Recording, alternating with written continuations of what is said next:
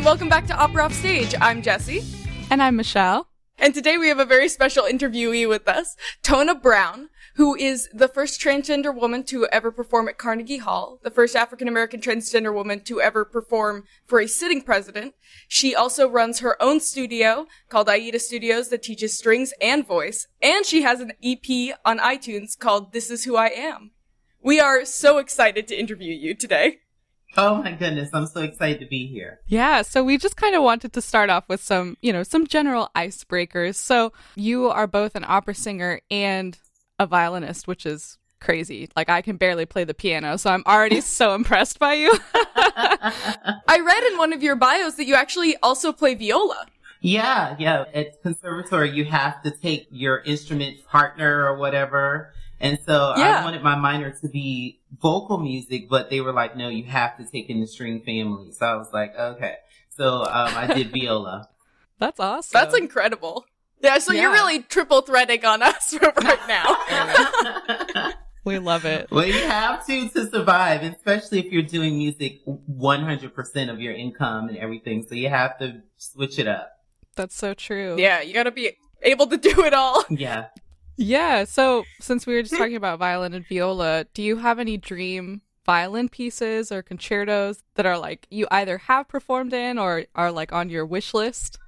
Well, I think on the wish list, it would be Tchaikovsky just because Oh. before I left Shenandoah, my teacher was thinking that that was something that I should be playing. And so we had looked at it and I decided not to get my master. So I was like, I never ended up learning the piece. So that would be mm-hmm. one. Also the Dvorak violin concerto is Yeah. also amazing Yeah. that's one that I would love to learn. But as far as dream pieces, I love Sarasate. So I would like, I actually was just Oh. telling a friend of mine that I should work on Carmen Fantasy again because it's Yeah. been so many years. And it was one of the pieces that inspired me to play a lot of the virtuosic repertoire as well as the Bruch Violin Concerto. And then when I was 14, I was touring around in my region playing the Mendelssohn Violin Concerto. So Mhm. that was like my ultimate favorite at that time because I was young and you just have all these notes and it's fun. And I also Yeah. was playing Zigeunerweisen. So that was another one by Sarasate. Those I want to put back into my repertoire now. yeah. Yeah. Usually audiences love things that you can sing. So those Mhm. are the pieces that I really play more prolifically now. Meditation from Thais, the slower things, even if it's fast, it's like Mozart or, you know, something like that compared to a lot of the crazy virtuosic stuff. Yeah. Yeah. No, that's so true. Audiences always appreciate when they can continue to hum the tune they just listened to after they exit the the hall. That's very true. Yeah, absolutely. That's why I was thinking about Carmen because not only do I love her role in general and the music, but the Carmen fantasy is just an amazing work. Just Mhm. amazing work. So I was thinking about that recently. I was like, you know what? Maybe I should pick that back up and like start playing it again. Yeah, yeah. definitely. And strings and voice kind of are a natural pairing because they are similar in how they work, how you phrase. And so when it comes to singing, like what's a dream role you'd love to play? Or a dream piece you'd love to sing? Well, a dream role I would love to do is Delilah. Like I just, I love it from, from front to back. I just really, really love it. Carmen would be great as well. Yeah. I love the fact that she was the woman of the evening, you know, just yeah. things that are a little out there, but that are strong feminist sort of messages, which is at least the way I look at those roles. Mhm. If I was a dramatic soprano, I would definitely have been singing Macbeth. Yeah. Oh my gosh. Yeah. That's a role. Dra- Man, talk about a dream role for sure. Yeah, that is a beast. and also Ebony. But I think it's interesting because the teachers who have made the biggest difference in my life have been those who did those roles because they Mm. understood a rare and unique instrument, one that is bigger and the problems that we have, you know, and all of those things. So they were the ones that were the most instrumental. Dolora Zajick in particular, going to her master classes, having her sing at my high school. Oh, that's so You cool. know, wow. Yeah, at the Governor's School for the Arts, I'd never heard anyone who had a voice that large before. And Yeah. so I went to a very competitive high school for, for music in Norfolk, Virginia. And Denyce Graves was supposed to perform, but something happened. There was a conflict. And so the Met sent Dolora and she just changed my entire perspective on what singing was. And at the time I wasn't singing. I was playing concertmaster of the orchestra. Because Mhm. of course in high school I had not transitioned yet. So that, you know, that's what I was doing. And just to hear that voice at a young age, it just changed my entire life and it gave me so much more respect for singers, I think. Her approach is more scientific, vocal Mhm. science. And I just thought singers were just these egotistical people. Uh, just the way they, Many- many are.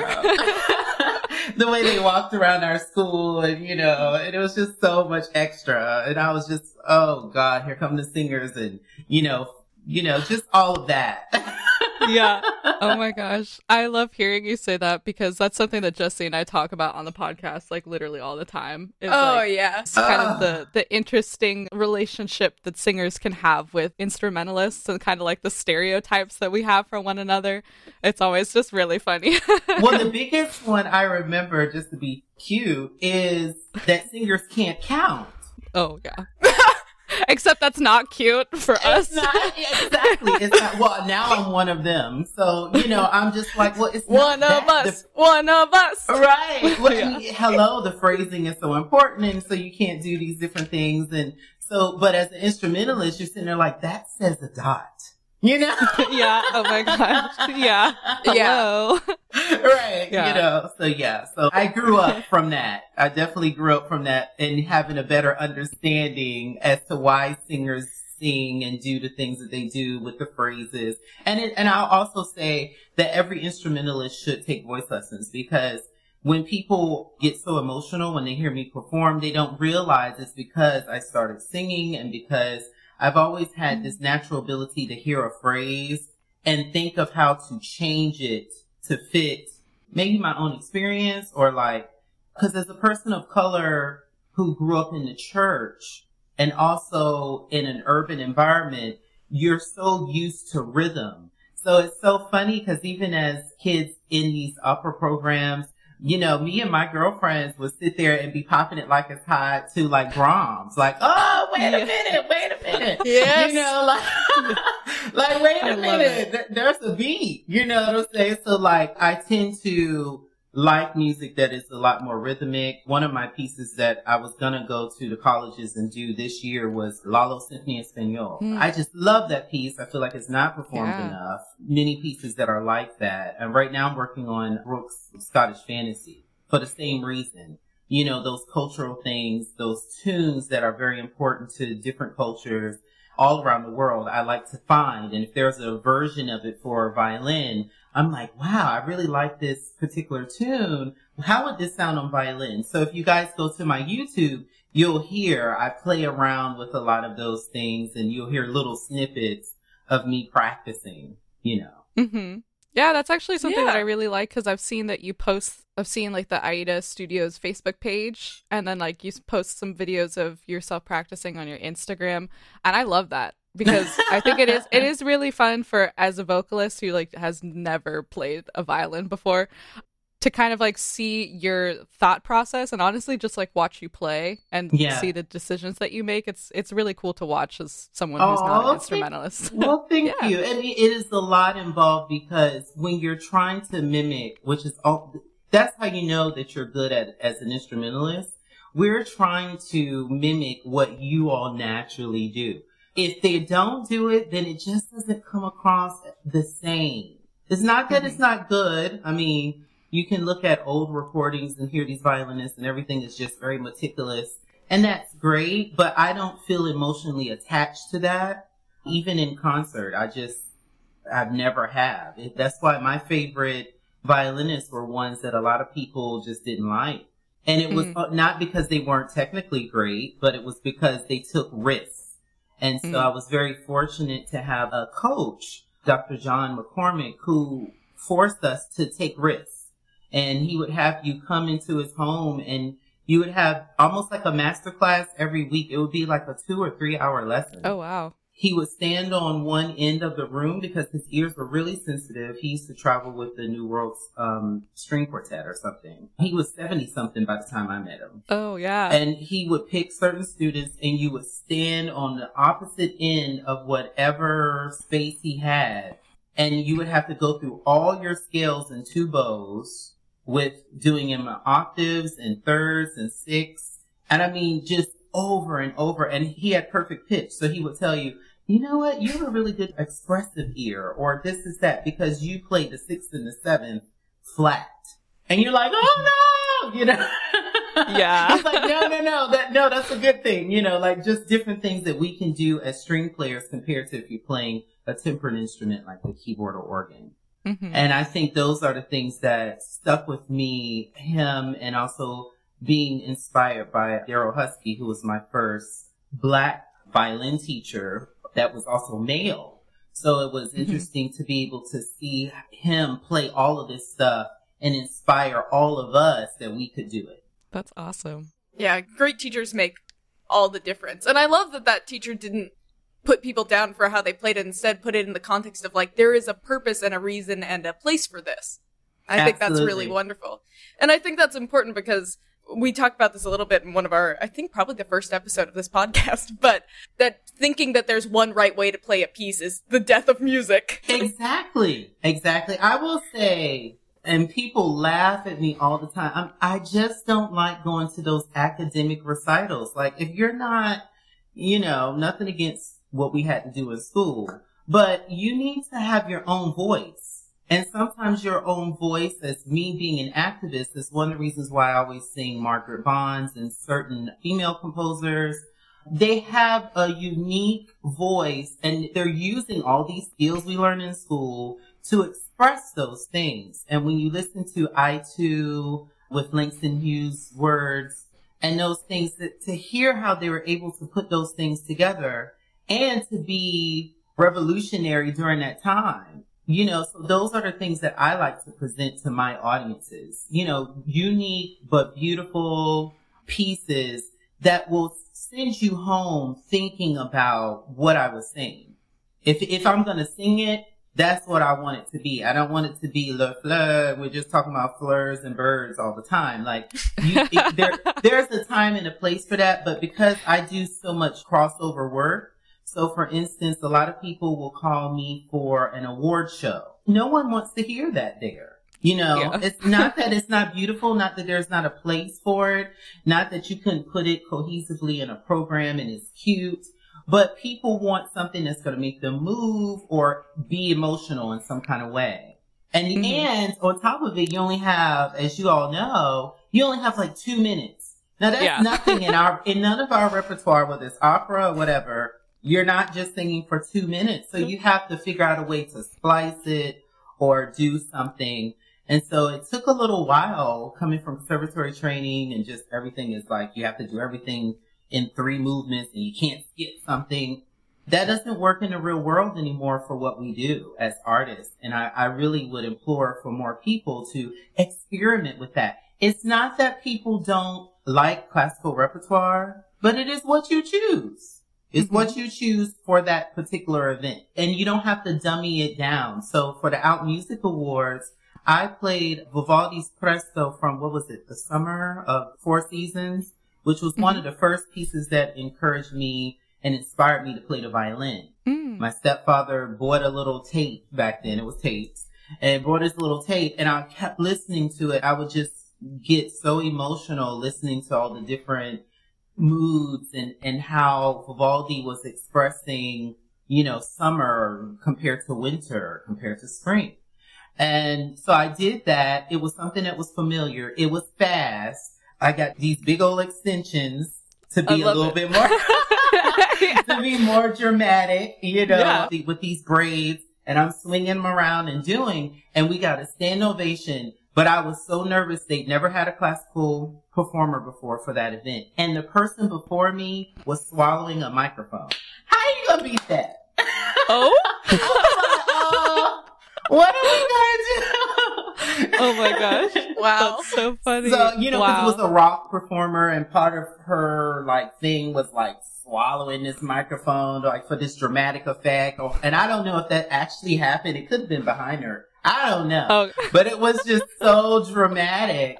But as Oh a my classical artist, you're coming after that and you still have to mm-hmm. entertain the audience. So you, Yeah. there's a way to do it with our repertoire because our repertoire is so varied, but you do have to know your demographic. Oh yeah. Yeah. But I think that's the point is like we forget sometimes when we get so wrapped up in academia that you know, our purpose is to entertain people. You know, if we're not entertaining people, it doesn't matter how good we are. It's just going to stay within our community. Absolutely. I actually titled my master's recital, I just came here to have a good time, which didn't go over well with my committee, but went over very well with the audience. Of um, course. well, and there's so many wonderful art songs. I used to have a best friend who she really like opened my mind to art songs that were different. She used to sing one called Lime Jello Marshmallow Cottage Cheese Surprise. Have you all ever heard that one? no. Oh, and I'm sad that I'm learning this today. it is- oh my goodness. It is an amazing piece. She also used to do this one called I'm Tone Deaf. And it's when think I you get heard out- that one. Well, that one is awesome because it's so interactive with your audience. You get someone to come out there and fan your train. And Oh the whole point of it is that the singer doesn't know what the notes are, but the pianist covers for her. So again, you get to use your acting skills. The range is all over the place because obviously she can't figure out what the notes are. And she's saying the notes are purely a personal choice. So she's demonstrating that she can hit anything and he just, he or she is just it is amazing, but that kind of thing, that comedic aspect as well to your performance, if you're one of those sort of performers, it, it just brings your audience in and they have so much more respect for our art form because you're trying to entertain them. It's not just about you. Absolutely. Yeah, you Yeah. guys have to look that up. You're gonna, you would love that song. I'm gonna, You would I'm love so excited. Yeah. I'm like, how have I not heard about this song with that title? right, right. yeah. That's awesome. So let's talk a little bit about Carnegie Hall. Okay. What spurred you to want to do a performance specifically there? Obviously, it's a it's a really well known concert hall, but what was the impetus for like right now is the time where I want to get this performance set and going? Well, it was interesting. I was having a conversation with Nathan James, and he's a writer. And he was saying, you know, Tona, you need to come to New York because I live in the DC area. So he was like, you need to come to New York. And he was there at Out Music Awards and he was like, Carnegie Hall would love to have you. Why don't we sit down and think of a proposal to send to them? And I thought he was joking, honestly. I was like, okay, you know, that's fine. So he got with me. We started thinking about it and, and I'd never seen a transgender person headline there. And I'd never seen a gay event there either. That was the other thing. So come to find out from the historians at the Carnegie Hall is on top of it. They told us, they said, well, you know, if you all do this, we would love to have you. Um, this has never been done. And I'm like, Hmm. what? It's New York City. How Yeah. could never have been done? So apparently it had never been done that someone, that a transgender person had headlined an event and that it was LGBTQ in general and we Mhm. were out about it. There had been a woman who was in the vagina monologues who was transgender and she Mhm. had performed there, but no one presenting on their own. And from then on, we wanted to see how we could get it done. But in order for us to try to raise funds for it, we had to let so many people know about it. So you didn't want mm-hmm. someone to take your idea Right. and that kind of thing. And then we started seeing all the obstacles that started to come along to get the money for it. Because one, because I had never performed there, I did not know how expensive it was. Mm. Even the Kennedy Center, there are so many other things you can do that help you as an artist to get something done there. Mm. Some of their stages are absolutely free. Carnegie Hall with all the unions and all that kind of stuff, everything is expensive. So I said, well, this is a community event. I'm going to pick uh, mostly African American composers after we had put together the whole like ideal of what we could do that could make a difference. Mhm. And so I said, well, African American and Spanish composers have a complete cast of LGBTQ people, that kind of thing. And it was a whirlwind of drama to get the money. I mean, we still never was able to raise all that we could have. And that was unfortunate, but we just made it happen. So we couldn't afford a microphone Hmm. because I don't know if you guys have ever done anything there, but that's extra because they really don't want the sound to go into the other hall. They always try to book multiple events in one night. hmm And so that was an extra three to five thousand dollars or something. And Oh I was gosh. like, this is crazy. Wow. yeah. One so of it- microphone? and it's not a secret. It's it's all in their verbiage. It's all in, in the contracts. But again, we basically had six months because we wanted to also do it for Pride Month. So we Mm. sent everything in in like December or something, if I remember correctly.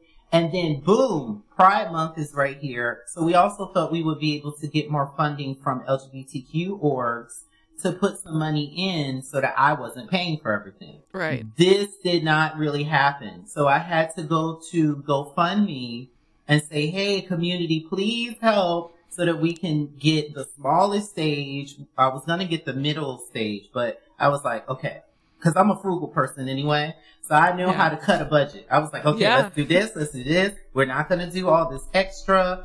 Um, designers were sending me gowns and they wanted four or five thousand dollars. Mhm. I was getting all of these messages from people and organizations that were saying, well, if we give you money, are you going to be riding around in a limo? Like it was just ridiculous stuff. Huh. And I'm Yeah. like, well, even if I did, it's for one night. It's Yeah. for one night. Are you guys serious? But that's when I learned the hard lesson that when you're trying to put on something that is specifically to cater to people of color, those systemic things get in the way of your art form. And being Mhm. like most of us who are singers or performers, we usually just go to an event. You know, they hire you, you got your contract, you do what you have to do. But when you put on one yourself, that's when you start to learn. And so it was very eye opening. As I said in other interviews more recently, my team, they would be in tears a lot of times. But Mm. I'm also very realistic and being an advocate and doing activism work and sitting on these boards. I already knew we would get some resistance, but I had no idea we would get no financial support. Yeah. If it wasn't for the community pulling together saying that this was something that was important, we wouldn't have been able to do it the way we did at all. So I, it had no Yeah. corporate sponsorship, but we did it. It was a wonderful night.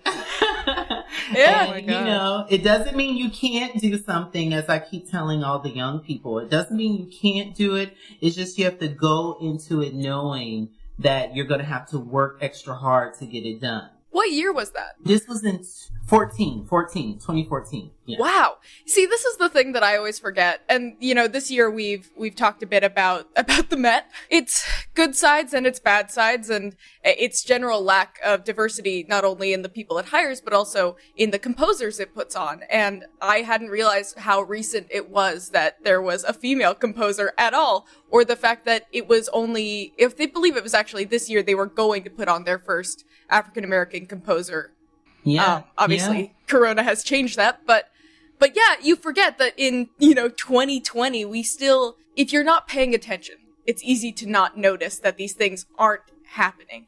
Whether that be because you know we're not opening the doors we should, or we're not you know funding the projects we should. It's easy to think that these things are going on in the absence of our attention. Absolutely. And the thing about it is it's all around us and we choose not to look because if you think about it, and I use this as an example, if you go to Baltimore, it's a predominantly black town.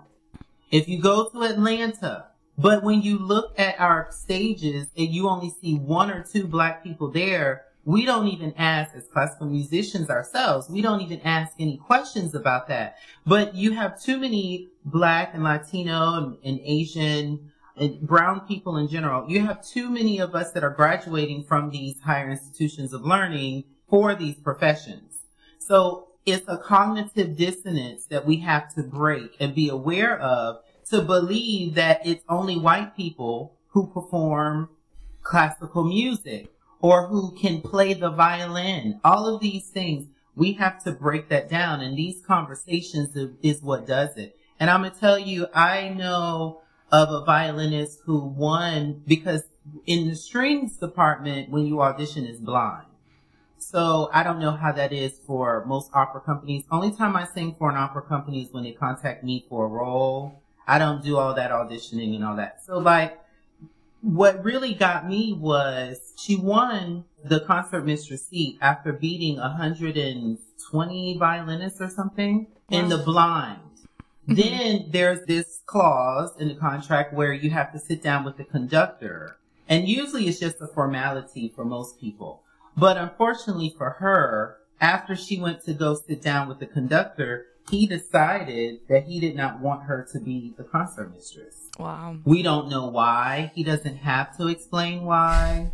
It's just the way it is, unfortunately. So, you know, we're still seeing this racism permeate the classical music world. Now we have Eric Owens and we have so many amazing black baritones and tenors who are singing these lead roles, but for so many years they weren't allowed to. It wasn't that they couldn't sing them. It wasn't that they weren't in the chorus, but they were not allowed to be up front for various reasons. And what we find is that they did not want these white heroines to be having these heroes be men of color. Even in Othello or stories that it should have been not a problem. In fact, it fits the role they still were not allowed to do that. So we still have a long ways to go, but we are starting to slowly see this change. And the more we have these conversations and the more we hold these opera companies accountable for it and these symphonies accountable for it. And lastly, the other problem that I see with us as a future in classical music is the lack of diversity. If mm-hmm. people don't see themselves on the stage, why would they support your art form? When they can go over here, they can go over here. Oh yeah. You know, so it's also hindering all of us because if we put on a recital, you might only have 20 or 30 people there. Whereas if people would see more diversity and not feel that it's just a, a white thing or a black thing or any a thing, it's just music, it's phenomenal music and we're all welcome. So if you only see, as far as what, from what I've been hearing from other people of color, if I only see just white people on the stage, then I don't feel that you're welcoming me to be there. And we have to change that because our numbers in America are so small. It's not Europe, you know, as it is. You know, the, all of these major symphonies are struggling financially before the pandemic, just to keep the doors open for various reasons. So we got to change it. We, we have to talk about it. We have to get the ugly out there. We have to get board members mm-hmm. that are people of color. That's what they did at the Kennedy Center. And it's one of the most diverse programs I have ever seen. I mean, you have, even on their board, I think they have like rappers and everything that's on their board. That's why yeah. you have all of the free concerts. Mm-hmm. I think that's the important thing too, is not just looking at it from the perspective. Obviously, as performers, it's easiest for us to like look at it and say, start hiring more diverse performers. But I think we forget that like on an institutional level, we need to see it on every part of it. We need to see them on the boards. We need to see them on the creative teams. We need to see directors and conductors and at every single level because we're losing out on so many ideas because as much as I think anyone is capable of having good ideas, we are informed by where we grew up, who we are, the experiences we've had in our life, and to not have the full spectrum of that available to us. Because the way I look at Carmen, and I will never sing Carmen because I am a small Mozart soprano, but, uh, but the way I look at Carmen, the way you look at Carmen are going to be so completely different, and they're both valid and interesting interpretations. Absolutely, absolutely. And that's the downfall of opera in America right now, as far as I see it. And when I talk to people about, you know, the concerts they do attend. Then on top of it, you have the elitism of thinking that everyone is going to be able to afford a $250 ticket. You know, that kind of thing. Now, I will say where I'm from in Norfolk, Virginia, the Virginia Opera is amazing because what they did was they started to see the um, salary disparities of income and all those things. And what they did was they reached out to the schools and they have a certain amount of free tickets And then also the average person, like there's always sections where the, the tickets aren't over $35 or something like that. So that was able to bring so many people in. And then they started including the high schools and the art, the, well, the art high schools, I'll say. They started including the advanced programs into it. So we would actually perform during intermission that brings in people as well. Then those people feel welcome because they see their kid on the stage and now they're like, Hey, why don't you become a member? Blah, blah, blah, blah, blah. So there's a way to do things from the business end. And as a businesswoman, I definitely understand that you still have to make money in order to pay people and do this or whatever. But there's a way. You'd rather have empty seats or would you rather fill those seats up and make something? So, so you have to figure that unique balance out. And then to add to all of this, if you're a transgender person, if you're an out LGBTQ person, so you're already a person of color, so you risk going into these opera companies, going into these symphonies and facing systemic racism, not getting paid the same as everyone else, not getting the role, all of these different things. And then you turn around and you're LGBTQ, specifically for me being transgender, there's a very limited space for you. The conductors would be very honest with you about it. It, oh, it's not us. It's our audience. Hmm. Okay. Well, until you try, how are you going to know how the audience is going to react to my performance?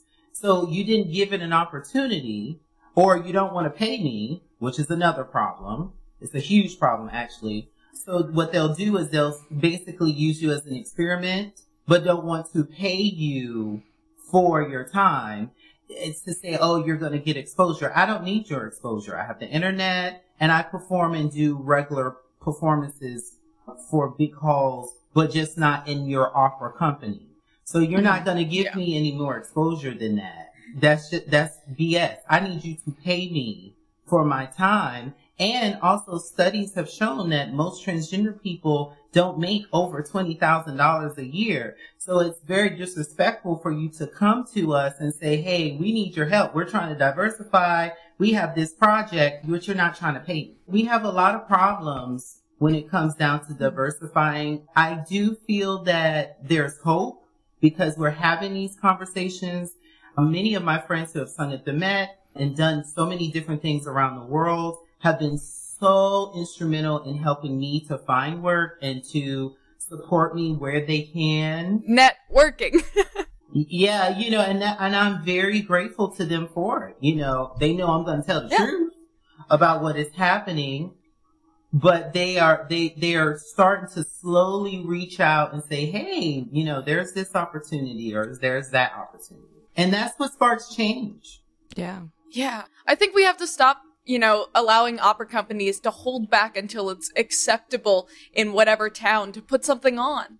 We should be at the forefront of it. We should be the people. And I think that also the thing that opera companies don't understand is when it comes to people who have faced incredible adversity, whether that be because of racism or homophobia or transphobia or any of these situations, you have to very specifically invite people in and create a space that's safe for them. That's it. Because the rest of us get to walk into a space and feel safe because we we don't stand out in any way. You know, we Absolutely. don't understand what it's like.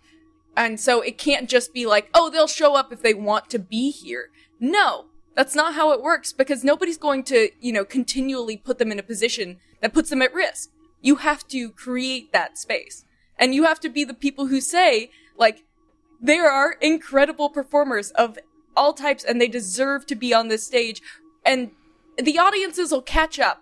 I promise. Yeah, and the thing about it too is that that's the whole point of art. So even if you look through I Love History and you look at all of our greatest pieces, some of the ones that I even mentioned, Tchaikovsky Concerto, all of these different pieces that were revolutionary during their time, audiences booed them. They didn't like certain things. Um, they thought Mozart, his magic flute was horrible because it was too many notes. So, you know, it's our job as artists to push the envelope, get the audience reaction.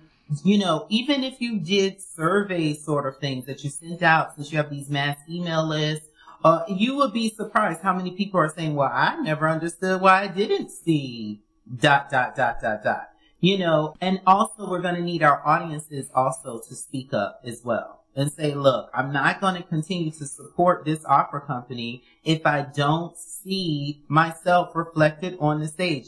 This is why I'm not renewing my membership. You know, unfortunately, in a lot of these systemic things, it all comes down to money. It always comes down to money. So if we say we're not going to do, and this is why, and we go to the media and tell the media, this is why we're not going to do these things, it would make a difference. You know why? Because it's affecting their pockets. it's not because it's just the right thing to do. I think we're, most of us as artists, we're open-minded. We're open on so many, in so many ways anyway. That's what makes us the artists and how we can portray these roles and do the things that we do. But I think we're waiting for them to do the right thing. And that's just, unfortunately, history has shown is that's not how change happens. Sometimes you just have to say, I've had enough you know, why is this happening? I'm, I'm singing Una Voce Poco Fa and my good girlfriend here can sing it. What is going on? You know what I'm mm-hmm. saying? like, she's amazing. Here it is. And we do that for each other all the time. People who understand what systemic racism is and who understands these these things. We'll we'll say, okay, we're not going to perform. We're going to allow this person to go so they can get an opportunity. So we, we're going to need our quote unquote allies to do the same thing and say, look, you know, I've had this opportunity. Let me put on something myself even. Like if I put on an event, let me make sure that it's as diverse as possible and see what the audience says. It's a huge success. And now you can send that in and show people that you can have a diverse yeah. event that's successful. Yeah. And a failure, a thing where the community reacts badly to it, isn't really a failure. I mean, I grew up in a town that boycotted Rent when it first came out. I grew up in Nashville. They were not fans. did not go mm-hmm. over well. Now you could put it on a dozen times over. I think there's a high school somewhere around here that's done it. There was a high school that did cabaret last year. Absolutely. But, but yeah, that's the thing. It, it may not go over well the first time and you can't reject the entire idea because everyone knew Rent was, you know, a good show. It was just that the community was not not about it at the time, but things changed yeah, because ready. people kept pushing the envelope because you can't wait for, you know, I was about to say the lowest common denominator to be ready, but Absolutely. yeah, it, the change happens because we introduce people to new things, because we open their minds to it, and because we keep pushing even when the, the city's not wholly prepared for it. And Absolutely. we'll get there. Absolutely. Yeah. I want to 100% talk to you about performing for President Obama. Not only Absolutely. like just what was that like in general, but also how do you prepare for some of these high pressure moments like performing at Carnegie Hall or performing for a president? Well, I'm gonna tell you, you you need to be centered spiritually because it's always the behind the scenes that's more dramatic than what we actually do on the stage. And when you are someone who is doing something that has not been done, you have to understand that there will be some kind of backlash sometimes and some drama. At that performance, we did, it wasn't at the White House, it was at the Sheraton in New York City of like the big ballroom. And it was the first time that a president had ever come to the LGBT leadership conference. So it was a really big deal for our community. I didn't know if they had anyone that was going to bring him in with a fanfare sort of thing. So I offered, I contacted them and I said, you know, this is something that's very important and we need to show him that we are in support of what he's trying to do. Well, I found out that Neil Patrick Harris was going to be there as an MC and also Audra McDonald was going to be performing. So I was like all about it. I was like, okay, I need to be here regardless. Yeah. But even if yeah. I'm not there, I want to perform. I'll bring a string ensemble because I also wanted to make sure it was a classy presentation, mm-hmm. that kind of thing. Well, when you're preparing for this, musicians cut off on me. what? Yeah, you know, one of the ladies that I wanted to perform, she had something going on with her daughter.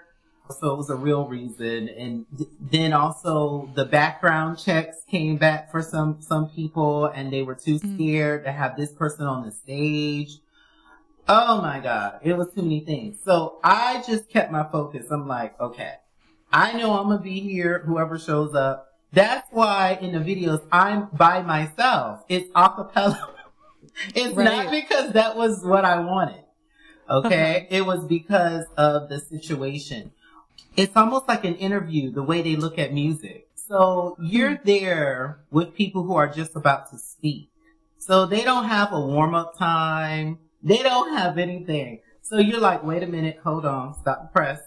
I'm going to be singing or playing the violin. I need a, another area to kind of get my thoughts and to warm up.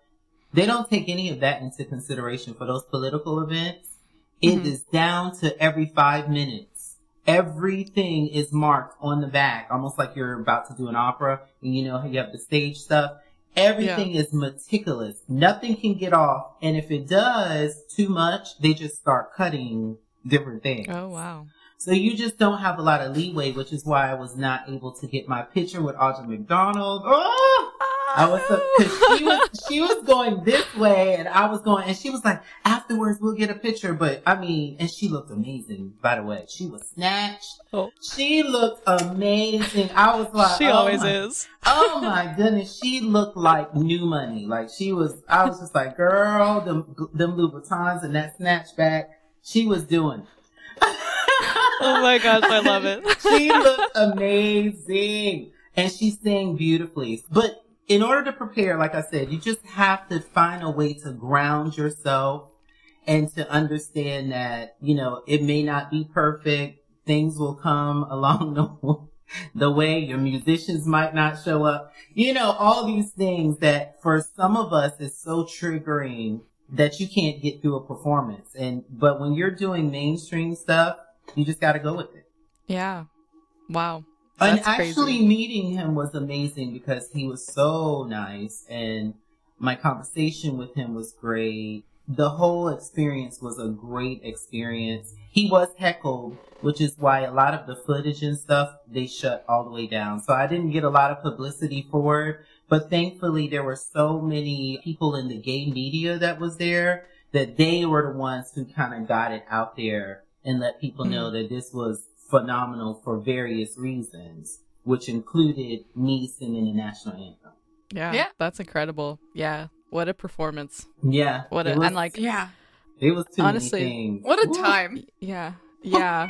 and to hear, you know, like, I think something that always proves true in these big events in your life is that you just have the willpower to push through. You're like, listen, I can only account for myself and I know what I can do. And you end up making it because Yeah. of, you know, that You- willpower and sometimes that you hard have- work. Because you gotta. Yeah, you Yeah. got to. Like, I, I have to eat.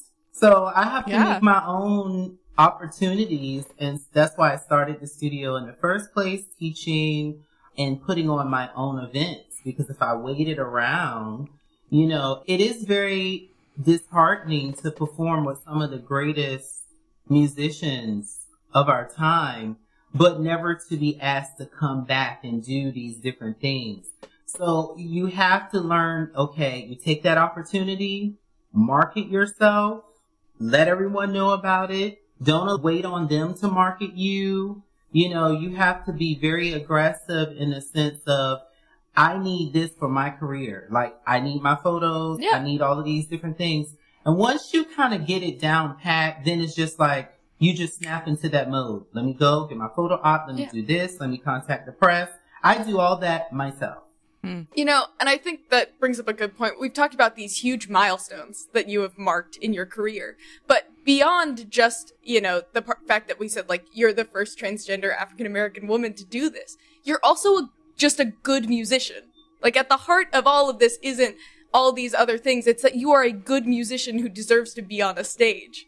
Absolutely, absolutely. And well, and that's where it all started. That passion just to want to get in front of people and present your mm-hmm. art form, but then you have to learn the business in. So it's, it's usually Yeah. not, it's, and, and people don't understand that. You know, they assume Yeah. so many things. Yeah, and I'm not saying it's wrong to market it as that. I'm just saying, like, I think I think that's what makes me sad and when we talk about not getting invited back because it's a promotional event of like, look, we support the community, but also we're not going to hire you on an actual year long contract. Right. And, and that's the frustration at the heart of that is it shouldn't be, you know, just a, the month of June. It should Right. be year round all the time. Well, and that's Yeah. part of the systemic stuff. You know, again, Mhm. and I I think that a lot of people who claim they understand how racism really works when, a, a, or any group that has power, if you don't really understand the back end part, this is one of the reasons why I'm doing these interviews now and letting people know that no, I wasn't just born with a silver spoon. And so therefore I have $20,000 to put on these events. You know, a lot of my events are in a local church. It's a recital, you know, or what have you. I might have a hundred people there at the most, you know, because I'm the one who's putting them on Mhm. myself. I think that I'm a little uh before my time, but I'm very optimistic that in the next 10, 15 years, you will have management companies that are not too scared to promote transgender people, specifically of color, in this instance with me, but to promote us. And they, they need to figure it out because when you talk to them, they don't even understand why they're not doing it, you know, or they, or they pretend that they don't. It's just like, well, if you're a manager and this is what you do, and you can see my clips, I've done everything media wise that you claim that you want me to do. Why is it that you don't think that I will be successful? And now that I am successful, all of those people are in shock of, about it. I remember mm. the first time I was in a paper in Norfolk, GLAAD, the Gay Lesbian Association Against Defamation. They asked me to do this regional thing in Virginia because of gay marriage and rights that they were trying to pass for gay folk. And they asked me if I would be willing to tell my story. And it was ladies from all around the country, different singers who were writing me saying, Oh my God, you could have just ruined your career. Hmm. And these are friends and also people who are performing Aida and doing different things who were just like, you know, this is a deal breaker for a lot of these companies is that you're so out about it. Why don't you just not be out? Why don't you just kind of get your foot in and that kind of thing? So we still, as a people, we know that some of these things are going on. If we're really honest with ourselves, we know that some people don't have it in the way it's, including myself. I have a lot of privileges that other transgender women of color do not have. And so I'm always very honest about that as well. So, you know, we know that some of this stuff is happening. It's our job to get the word out there and say enough is enough. Yeah, Yeah. absolutely. Yeah, and I think earlier you brought up such a good point that was, you know, I think in the past and now, especially like for allies, there's so much of this. Well, I'm just going to wait until they do the right thing because, like, they're going to do the right thing, right? But it's like, that's not a good way to think about it. And even, you know, when people and all of these opera houses and, and companies were releasing statements for, you know, standing in solidarity with Black Lives Matter, there were no actionable steps for so many of them. You know what I mean? And so you can just kind of point fingers all you want and be like, well, they posted something, like they said something, but then when you really analyze them, you can't just assume that everybody's going to do the right thing, even when they're called out. Right. So, so much of it is standing up and, you know, Being vocal. yeah, Be vocal. try to represent the best you can. As people who inevitably benefit from quite a bit of privilege, the reality is is you can't just wait until you're powerful enough to do something because there's always going to be something to lose. If you don't build your career on making this industry more open, more accepting, uh, something that pushes the boundaries and doesn't just wait for something to become, you know, acceptable. Uh, Exactly. if you don't build your life and your career around that, you'll never really do it because there's not going to be a point where you, you know, once you're a professional, you you still have something to lose. Now is the time. Build your whole system around it. Build- Absolutely. Build from the beginning. And your audience is gonna love it. And I think that's been important to keep in mind while we do this. You know, it's a little scary sometimes to talk about the Met and the fact that their statement wasn't good. It wasn't clear. It didn't have steps in it. But it, we have to say it because if you don't, if you just let them get away with it because the Met is this huge institution, it never changes. Absolutely. Absolutely. And, you know, further, that diversity, those sounds, those experiences on a stage, it's like nothing you've ever heard. I, I mean, again, we also as a people need that diversity in that audience to, in order for our art form to stay alive today. So, you know, we can look at it on many different levels, but we are struggling to keep the seats full. So if someone was to ask me to be a consultant, which I have been, but um, for schools of music, for colleges and different things, that's one of the first things I do when I'm looking through things. And I say, well, okay, you're having problems getting people in, you know, what is the level? What is the training level? You know, these, this thing. And then when I go and I do a master class and I'm looking around and I see a lack of diversity, that's one of the, I don't know if this is the right thing to say, but that's one of the easiest things you can do to get more people in the seats. You know, is going to different neighborhoods, going to the neighborhoods around the college, which a lot of times are diverse in many ways and opening your doors to them, not just expecting them to come to you. So even yeah. when we look at the college programs and we look at a level of training, we look at all of these things, diversity is imperative and it's important to keep them going. Yeah. And I think something that we've kind of let go unspoken here is that part of that is funding. Part of that is money. You know, you mentioned that most transgender women aren't making over 20,000 a year. If you want to go to college for music, that's not enough and it's hard to get jobs and it's hard to get scholarships. So we have to start looking at specifically funding the groups we want to be bringing in because to ignore the financial aspect of that. What's something I've heard a lot is like, we're going to be listening to our community on this. Don't listen to them. Pay them. Hire consultants. Hire people who know and pay them for their experience and their time and their input.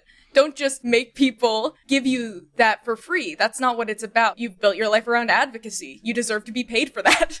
Well, I'll tell you one time, and this is one of the reasons why we're no longer best friends, but I used to have a girlfriend who started a studio and I was so appalled at how she was treating not only myself, but other people. It was this notion that if you were a person of color, therefore you would be responsible for only teaching a certain type of music. So if you brought someone in that was black, then, and in her words, I don't want competition for the, the opera program or the classical music. I want you to work with my hip hop, musical theater, gospel, this type of thing. Okay. That's a problem. Yeah. That is a problem. And when you bring that to the attention of people, then they get very defensive and they don't even realize how racist that is.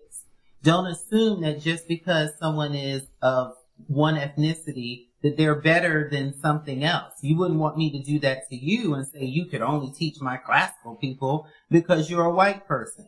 So again, different power levels, whether it's a small studio, whether it's a university, you look around you and look at the professors, see who doesn't get tenure. Like, come on, y'all. Yeah. You know, that was one of the reasons why the trajectory that was given to me by my teachers because of how well I was as a teacher to my friends because I wanted all of us to sound good, right? So they would say to me, you know, you're going to make a phenomenal teacher. And I'm like, no, I'm a performer. You know, you're going to make a great teacher one day because you inspire people. Okay. In my ensemble. So we're playing the Schumann piano quintet or we're playing Mendelssohn. If your notes aren't right, guess what? That affects all of us.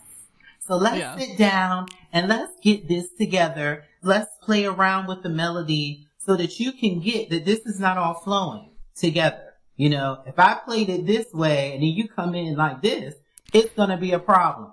So we would work on those things. And what I've learned is that when I went to do research about being a professor as a black person and especially as a black transgender person, I was appalled that a lot of the professors that worked with me about 10 or 15 years prior were still adjunct. It's a problem in general because it's the cheaper thing. It's not just black people or whatever. But it was just so horrible to see that so many of my mentors were still adjunct 15 years after I graduated. Yeah, academia is hell. oh, it is the worst. So I, then I thought about it. I said, well, Don, that's not to work. You know, I could do it. I love teaching. I love inspiring. And that's what got me to start Iuta Studios because I was like, even if I'm dealing with beginners, intermediates, I can inspire them to be the greatest that they can be. And now some of them have been touring all over Europe, different places, R&B, pianists, whatever it is. They've been just doing different things, not just classical. Because of course yeah. I had to really open my mind that guess what? You can't just work with classical people and have a business. It's just not a big business for it in certain areas. So it's like you have to learn how to diversify even within yourself. You have to think diversity, diversity, diversity. Yeah, on all yeah. levels. On all levels. What can we do? Because a good portion of our audience are young voice teachers, young instrumental teachers, and otherwise. Like, what do we do to make our studios a more welcoming space for everyone? You know, we've talked a little bit about reaching out to communities specifically. Going into schools is definitely a great option. Absolutely. Okay, well, the first thing I would say is understanding the, your demographic, wherever it is that your specific studio is. But now that we're online because of the pandemic, that's the entire world. So that's something that's encouraging. That's something that really makes me feel good that I was always on the forefront of trying to figure out how to integrate technology into what I was doing seven years ago, seven, eight years ago. I was saying the future is going to be online but no one really wanted to give it a try. So I might have three or four people that would do it out of 30, 40 people. And usually that was because they started with me and then they moved, you know, hmm. somewhere. Yeah. And so they kind of had to do it. Now, because of coronavirus, it's not safe for me to go into all these homes because my company is mobile. I would go into these mansions and teach their little kids. And then, but now because of this, it's dangerous not only for me, but also what if I'm asymptomatic and I'm going around? So you have to understand the demographic of the area. Some areas are more musical theater based. Some are, you know, country folk, pop, R&B, just what's prevalent. And utilize the techniques that you have to help them to free their voices, to have more agility and to sing in a healthy way. Okay. And you can use your classical training to do that and just cater it to what they need. Okay. Yeah. But if you are one of those teachers, which I have one that's probably going to listen to this, and she went from having a very thriving studio to nothing and begging me to help her to find students, you know, that's one of the problems. The second problem is how you package your lessons and how much you charge. Okay. Again, it's a business so you have to figure out based off of where you live, what works, how much you can charge. Maybe instead of charging individually, do things in packages because people like a deal. Mm-hmm. So you have to make it seem to people that they're getting a great deal. We know that we are experts in whatever we do, but guess what? Most people don't understand music instruction at all. They think it's like academic instruction. Absolutely. So you have to break those things down to them and get them to understand. And I will also say, y'all have to get out here and start performing too. Like I see a lot of teachers who I get a lot of my students because they've seen me sing the Messiah. Mm-hmm or do something. And so their parents or whatever came to me because I let it be known. I even have it inside of the program or playbill or whatever it is. This is what I do come to me. yeah. That's very smart. that yeah. presence both like in the community and online because, Absolutely. you know, for us, we're young singers. We don't really have that many professional credits to our name at this point. So mm-hmm. name recognition alone won't be enough, but to go out there and perform and have somebody be like, oh, they're good. I want to learn from them. Absolutely. That was how I found my first voice teacher was she came and performed with our school. So yeah. there you go. That's what I was about to say. Think about how you found your teacher. Also, how are you as a teacher? Have you been trained and understand how to teach people? Okay. It doesn't mean that you had to go to a four year institution as a music ed major. I wasn't. I was a performance major. But one of the things I did was my mentor, Daryl Husky, I used to call him and bug him every day almost And what he taught me was he would say, in order for you to be a good teacher, you have to be able to pretend that you are the student. And I'm going to tell you, most teachers do not do that. They do not do that. They're talking down to the person. They're, you know, I'm up here, you're here. But if you can't put yourself in the mindset of what it's like when you first had to learn how to breathe, when you first had to learn how to just hold the instrument. So what he did an exercise with me, he said, okay, on that first lesson, your student takes out their, let's say if it's violin, your student takes out the violin. How do they know how to hold it? How do they know how to hold the bow? All of these things. And so he kept asking me all these questions and I'm thinking, well, duh, they should know to do this, this, this, or to tighten the bow. You can't do that. So you have to break down every little process. And if you're not willing to do that, don't be a teacher. Don't do it. Don't do it. Yeah. Because you're going to put people out here in the wrong way. That's why it's so important to keep learning, to remind Yeah. ourselves what it's like to be at the very beginning of something and put yourself in that position of being vulnerable and not knowing anything about something. I'm kind of a little more like you when you were younger. I'm very much a performer right now. I've not really gotten into teaching. I want to focus on both this podcast and singing. I think there's so much to be gotten as a performer from teaching because that is the thing that makes us take our information, this vast expanse, and simplify it on such a level that you can tell someone else about it on Absolutely. a very simplified level. And that's like a true sign of knowledge is not just being able to understand something, but being able to communicate it to others. I mean, at its heart, that's what music is, communication.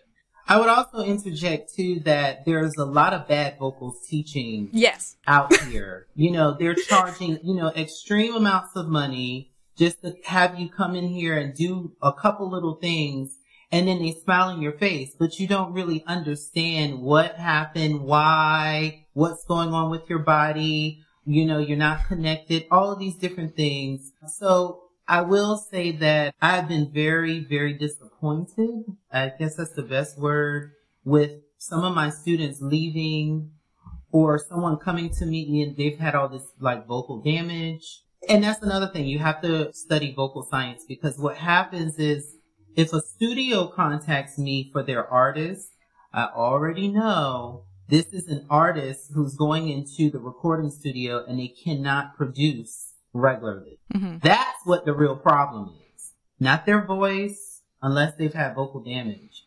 So you also have to assess the situation and sometimes you're not doing everything you would do with the average student because I'm almost like a consultant at that point. I'm there to make sure they can get through that particular recording session or a song. And so they'll say it's about one note.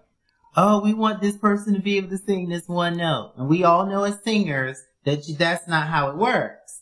So again, you have to be able to break those things down and say, okay, well, we're going to do these exercises so you can get to that note. Okay. But other people will go in there, charge an exorbitant amount of money, give them one little trick, and that's it.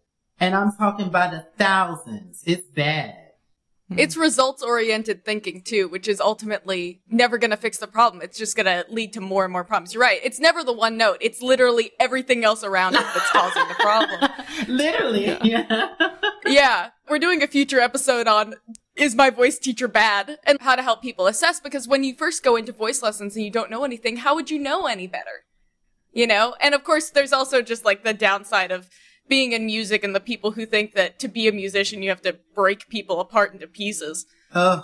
Ridiculous. It's just a nightmare. There's a lot of interesting teaching happening in music. Especially in voice. Especially in voice. Especially because voice is difficult because, of course, when you're looking at a violin and you're looking at bad technique in the hands and everything, you can point to it. And the problem with voice is, of course, so much of it is internal. So That's unless right. you have that person who knows that mechanism and knows why what you're doing is wrong, or at least can like take you through steps to kind of figure out, you know, is it tongue tension? Is it throat tension? You know, right. are you not breathing properly?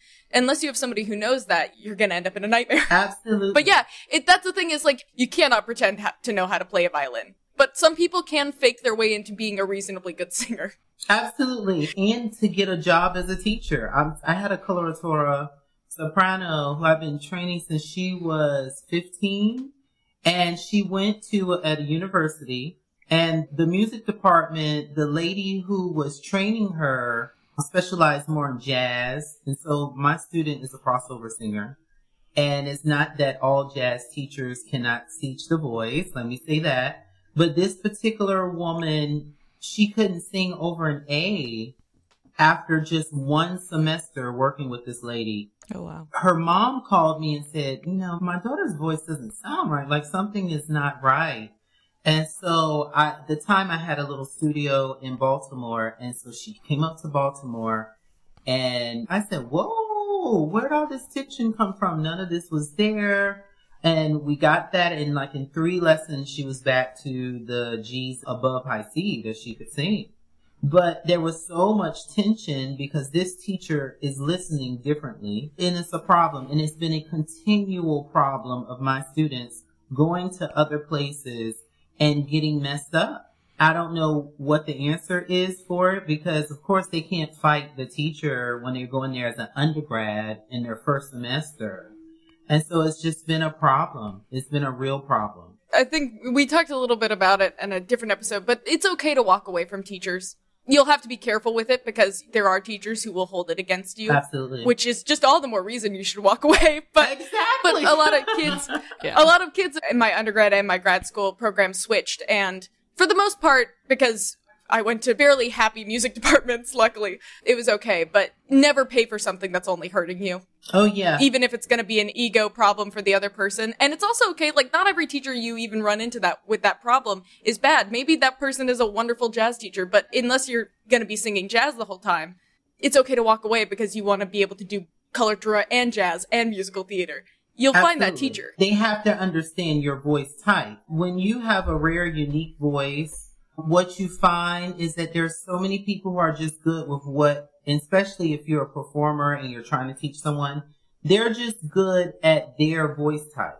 But a true teacher has to learn to develop the ear to work with all voice types. You may have some that are your favorite and that you can actually demonstrate for them. And so it's easier for you as far as demonstration, but you have to develop that ear to listen to a bass or a baritone or, a dramatic soprano compared to, especially if you're calling yourself a vocal teacher. You know, Yeah. so you, you have to be able to hear these type of things, which means that you have to do research yourself. I go to master classes all the time. I'm going to tell you some of them are bad. Where I'm serious. No joke. We're keeping it real. Yeah. Some of them are bad because the information is so confusing that I know what they're trying to say, but how is this person going to understand? You can't even get them in the math. So you're saying all this stuff to try to do it when there's th- specific things that I can do to my students to point them exactly where they need to be without them knowing that's what I'm doing. Then when they feel the difference and they can feel these things and they understand the, these concepts, then we can fill around and talk about birds and bees and balloons and I mean, people get crazy with these ideals. The visualizations are wild. yeah. And yeah, endless. so oh gosh, Yeah. I'm gonna just implore you to go and listen to the crazy masterclass episode where we took people's stories of like their worst masterclass experiences because oh it's my god, I would love to. wild. Yeah. But but you're hilarious. absolutely right. And I think as teachers we have to be willing to, you know, turn to our colleagues and say like, okay, so I've got a tenor with this problem. I'm not super sure what's going on. Can you, you know, come in like, my teachers used to pull in other teachers to listen to me all the time. And my teacher was almost identical to my voice type. It's just always good to get another ear in there and have somebody listen when you're unsure. You know, and listening, I have a tenor masterclass saved on my computer right now to watch later. And I don't have a tenor student. but it's just continually learning and continually teaching ourselves new things and admitting that we don't always have the answers. And the best thing is to never pretend.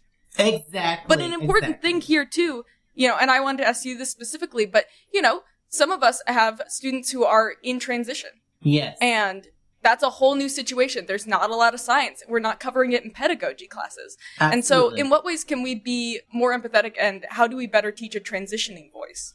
Okay, so there's a man, I think his name is Alexis Constansis. He has a book. Is it Alex or Alexis? I can't think. I know it's Constansis is his last name, and we were actually talking about actually meeting. He's a trans man from England, and he was amazed because I've always had transgender students, like, and I've gone to him for to work with the female to male voices and looking at his stuff. But he was a mezzo before he transitioned. And to look at his book and also to talk to him about different issues that trans people have. One of the things that you'll find with transgender voices is there's an issue with stamina. Okay. And a lot of hmm. that is because as the cords thicken or thin, depending on which you're training, what happens, there's a transitional period that you have to be very gentle with because the hormones are changing the voice in whatever way. Now, the most dramatic change is with the female to male voices. Some of them can drop an octave and a half. Like, I mean, they just, they can drop on you. But usually it's, it's a little more gentle. And if you're working with them, you have to consistently keep testing their range. Mm-hmm. Okay. Seeing where it's comfortable in that moment because you don't know hormonally how it's affecting their voice. So, I mean, it's just like any other voice lesson. If you're a good voice teacher yeah. and, you, and you are doing all these vocalises and things like that to get them all around their voices, seeing where, if there's any tongue tension, all these different things. So it's the same thing, but the difference is he might be able to hit certain notes in the beginning of the working with you that might not be the same later and then it will settle out. So that's the first thing is working okay. on the range part and really being compassionate about that. The other thing is psychologically, you have to understand that some of the, your transgender students really want to achieve a certain goal that they might not be able to do at that time. Okay. So this student of mine who really loves his lower register, but he's really a high tenor. So he wants to keep singing these things because it might make him feel more masculine. And so you can still allow him to do those things, but you have to show him through the vocalizing, through singing different songs that just because you have this range doesn't mean that you should be staying there. We know that with people yeah. staying up in the rafters. So, you know, what you have to do is let them know that. Like, okay, let's do this song, but understand that you can't be pushing. You can't push your voice down here. Okay? Sing it, but your voice is a little higher. And then the last thing is teaching them to love and appreciate and learn their unique instrument. Okay? So again, it's more than just a voice lesson. Okay. It is like a counseling session. Yeah. I mean, all voice lessons are. all voice lessons are. Yeah. So yeah. It, it, it, but really understanding that that person in that moment may not totally get the fact that there are certain limitations that might be coming until their voice settles to where it's going to be and allowing them to go through that, you know, allowing them to go through that. Yeah. And if you're being empathetic and compassionate, then it's not seen as you're trying to read them or limit them or tell them what they can or cannot do. Cause I have had teachers who tried to do that as well. Oh, you know, because of XYZ, you'll never sing above an F or an all this ignorant stuff. That doesn't make any sense because the castrati were doing everything. So again, people are not comfortable with certain things. They don't understand certain things. And it's funny, if I told a teacher especially when I was in New York and going to different places and I wanted to just have someone just make sure I was in line. If I didn't tell them I was trans, they would think I was a dramatic soprano. Then I would go and tell someone I was, and then all of a sudden they're freaking out, doing all this research, you know, and all of this mm-hmm. stuff and like trying to understand what they're hearing instead of going with it and just letting it happen. Mm-hmm. Yeah. One of my best voice teachers from Shenandoah, she used to say, the voice is the voice is the voice. It doesn't matter what the gender is. It's just, this is the voice that you have and you have to make sure it's healthy, whatever that mm-hmm. is. So those are the things that I would say. Some of my transgender clients have been such a blessing to me. They're so wonderful to work with. They're usually very appreciative because they've been discriminated so badly on so many levels. And so I really enjoy working with transgender clients. You bring up a great point there, which is it's really just about meeting people where they're at And, and that's the thing about working with any young voices is they change, they develop. What works one day doesn't work the next. And being conscious of that, teaching people to find the beauty in exactly where their voice is today. I love that. I love that so much.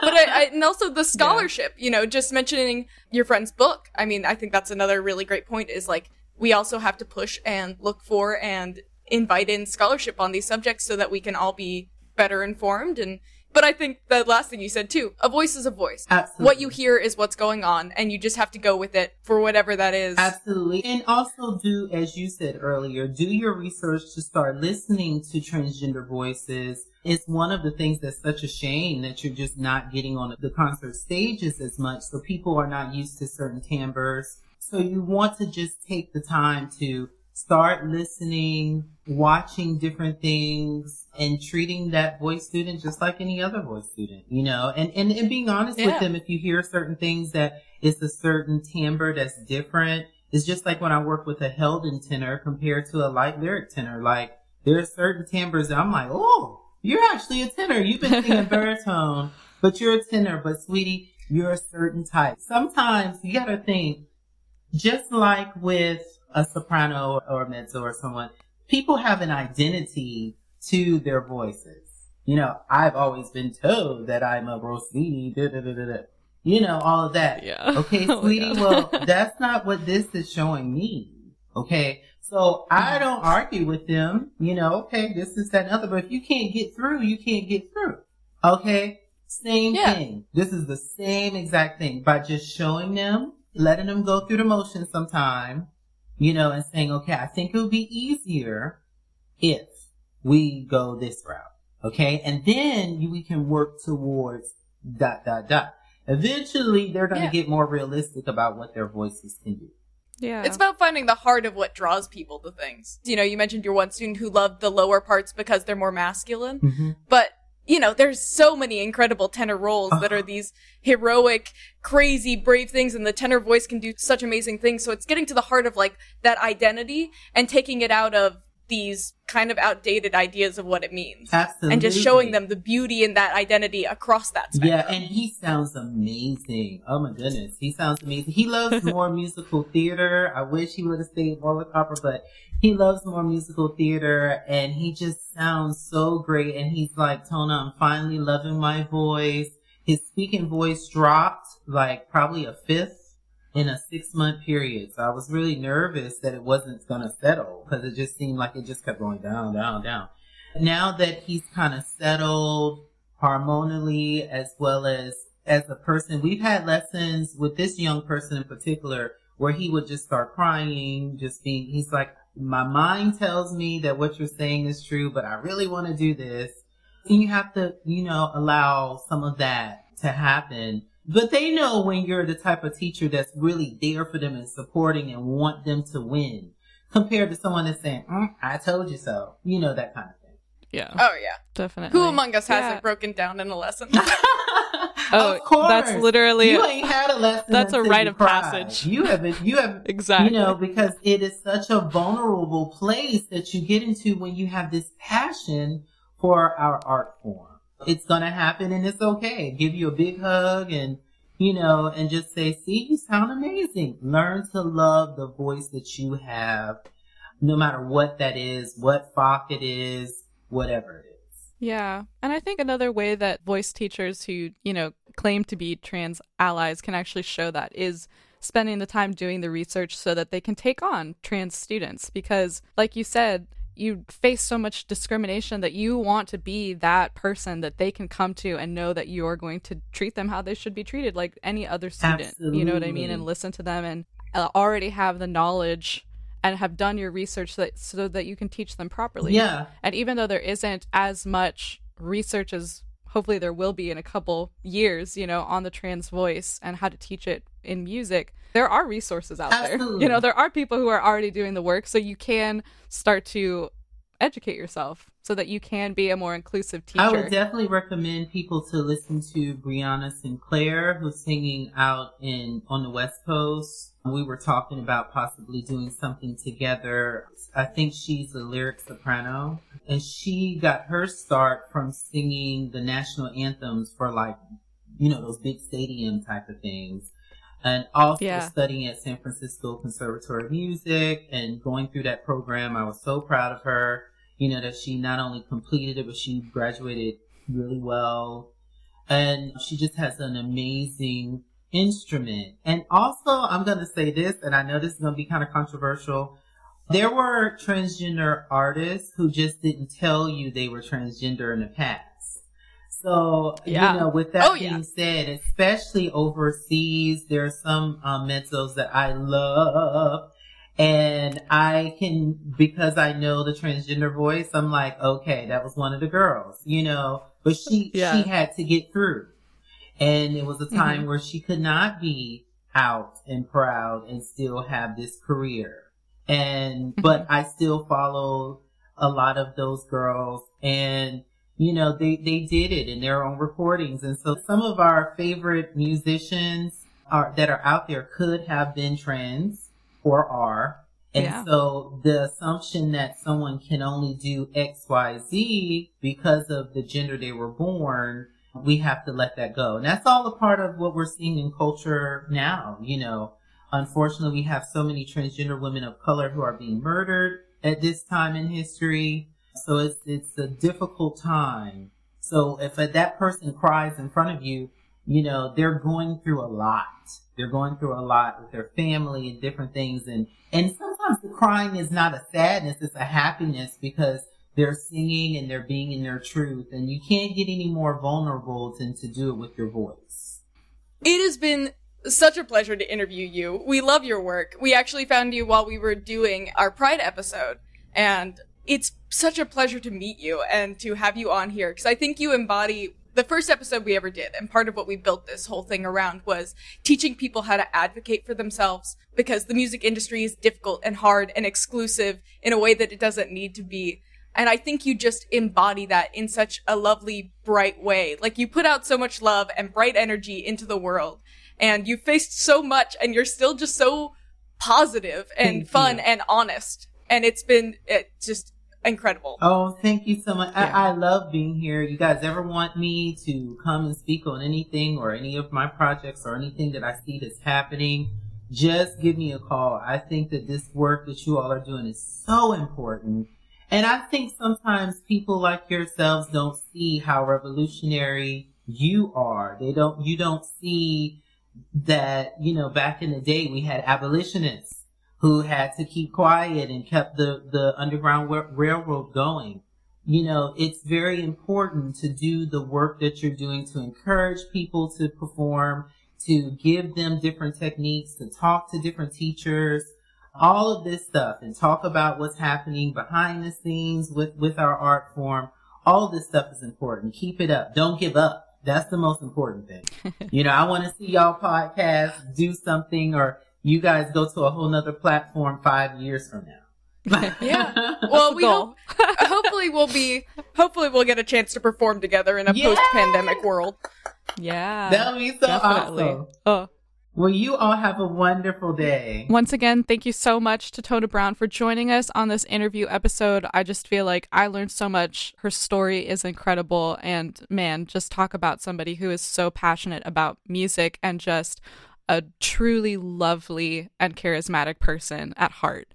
Yeah, if you don't already, check Tona Brown out. Um, you can follow her at Tona City on Instagram. Check out her Aida Studios Facebook page. You can find her on YouTube, and her website is tonabrown.com to keep up to date with everything that she's doing. Once again, we're Opera Off Stage. If you want to follow us and listen to more of these type of interview episodes or other type of funny content, you can find us on Instagram and Facebook at Opera Offstage or our website opera-offstage.com. And we will talk to you guys next time. Bye. Bye.